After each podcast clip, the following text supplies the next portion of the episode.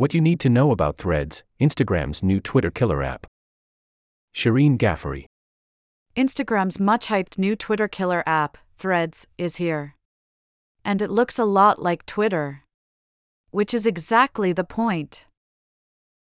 Many social media users are ready, desperate even, for a solid Twitter replacement, as the app has been going through a particularly rough phase in what many see as its gradual, product degeneration under Elon Musk's leadership. Last weekend, the company started limiting the number of tweets people can read, a questionable business decision that was widely unpopular with users. While there are some alternatives out there, like Mastodon and Bluesky, none have grown to surpass Twitter's popularity with a critical mass of politically and culturally influential figures. So Meta and Instagram decided to strike while the iron is hot. The Threads app was initially expected to launch later this month, only to be moved up to this Thursday, and now, to today. The app will start to go live for users in 100 countries, although, reportedly not, in the European Union, more on that later. Our vision with Threads is to take what Instagram does best and expand that to text, creating a positive and creative space to express your ideas, Instagram's parent company, Meta, wrote in a company blog post on Wednesday. Functionally, Threads is similar to Twitter, with some minor differences. You can write short posts of up to 500 characters that include links, photos, and short videos up to 5 minutes in length.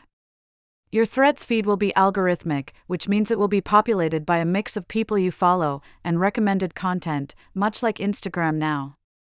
Twitter gives you the option to toggle between an algorithmic and chronological-based feed of only people you follow.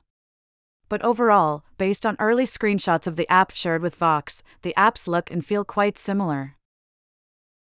The main defining feature that separates Threads from Twitter is that it has decentralized ambitions. Meaning that in the future, you should be able to plug your Threads posts into other social media platforms like Mastodon, a very different approach than Twitter, which has been limiting free API access to third-party developers. But the interoperability isn't ready yet, according to Meta. And it's also not what many day-to-day users care most about, which is who's posting on it and how easy it is to use. So how will this new app actually work, and what's it like? And does it stand a real chance to overtake Twitter? How to use it and what it's like. To use Threads, you'll have to download it as a standalone app in the Apple or Android store. Once you have the app, you can log in with your Instagram account and choose to follow the same people you already follow on that platform. This is one of Threads' biggest advantages over other Twitter replacement apps. Over 2 billion people already have a built-in social network on Instagram, so unlike with, say, Mastodon, you don't have to completely recreate your follower base from scratch. The Instagram and Threads worlds are very much interconnected. If you're verified on Instagram, which you can now pay for, that verification will roll over into Threads. And you can cross-post your Threads on Instagram as a story or as a link to another platform. Once you're in there, it functions a lot like Twitter, albeit with an Instagram design flair, including the same Instagram font and icons.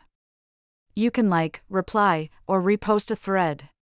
The feed will be a combination of people you follow and recommended content from people you don't follow, according to Meta. Getting the Threads feed algorithm right will be key for Instagram. Many users have complained about Twitter's For You feed showing them too much content from random users they don't want to see, and that they miss the old-school default chronological feed on Twitter. We'll see how users take to posts Threads thinks they want to see, versus those they've opted into voluntarily. What Threads' decentralized approach means. Threads is the first app from Meta to push toward decentralization, the idea that users should be able to port their social media content and interact with users across different apps, all built on the same underlying standards. Mastodon is the most popular social network to run on a decentralized model, which advocates say can produce a better internet no longer dominated by a single social media company. Threads, similarly, plans to take a decentralized approach. But it isn't there yet. Sometime soon, the company wrote in a blog post, Threads will be compatible with the ActivityPub protocol. It's a system developed by the World Wide Web Consortium, W3C, an international organization that sets standards for the modern Internet to govern how social networks can run independently. The idea is that one day in the future, you can have your Threads posts be visible on other apps like Mastodon or WordPress, or vice versa, and have users comment on posts across the apps. And if you decided to stop using Threads altogether, you would hypothetically be able to port all your content over into a new app. We believe this decentralized approach, similar to the protocols governing email and the web itself, will play an important role in the future of online platforms, wrote Meta in a blog post. Decentralization is a buzzy concept in the tech world right now, and may give Threads appeal to the more digitally savvy audience. But most users aren't familiar with decentralization and probably don't care about it too much. What will really matter is how many people end up downloading and actually liking their experience on the app, which gets us to our next point. Regulatory concerns and other hurdles. Meta is going up against some significant regulatory and reputational hurdles when it comes to globally launching this app. For example, Meta isn't launching Threads in the EU for now because of regulatory uncertainty in the EU coming with the new Digital Markets Act, according to Bloomberg. The act limits what major companies designated as gatekeepers can do. Europe continues to be an incredibly important market for Meta. We are working on launching Threads in more countries and will continue to evaluate whether to launch in Europe, but the upcoming regulatory uncertainty has played into our decision not to launch right now, a Meta spokesperson sent Vox in a statement. Around privacy concerns, Meta said in its blog post that anyone under 16 or 18 in certain countries will default to a private profile when they join Threads. From a safety perspective, Instagram said it's giving users the same tools that they have on Instagram to limit who can mention or reply to you, hide specific offensive words in replies, and unfollow, block, or restrict accounts.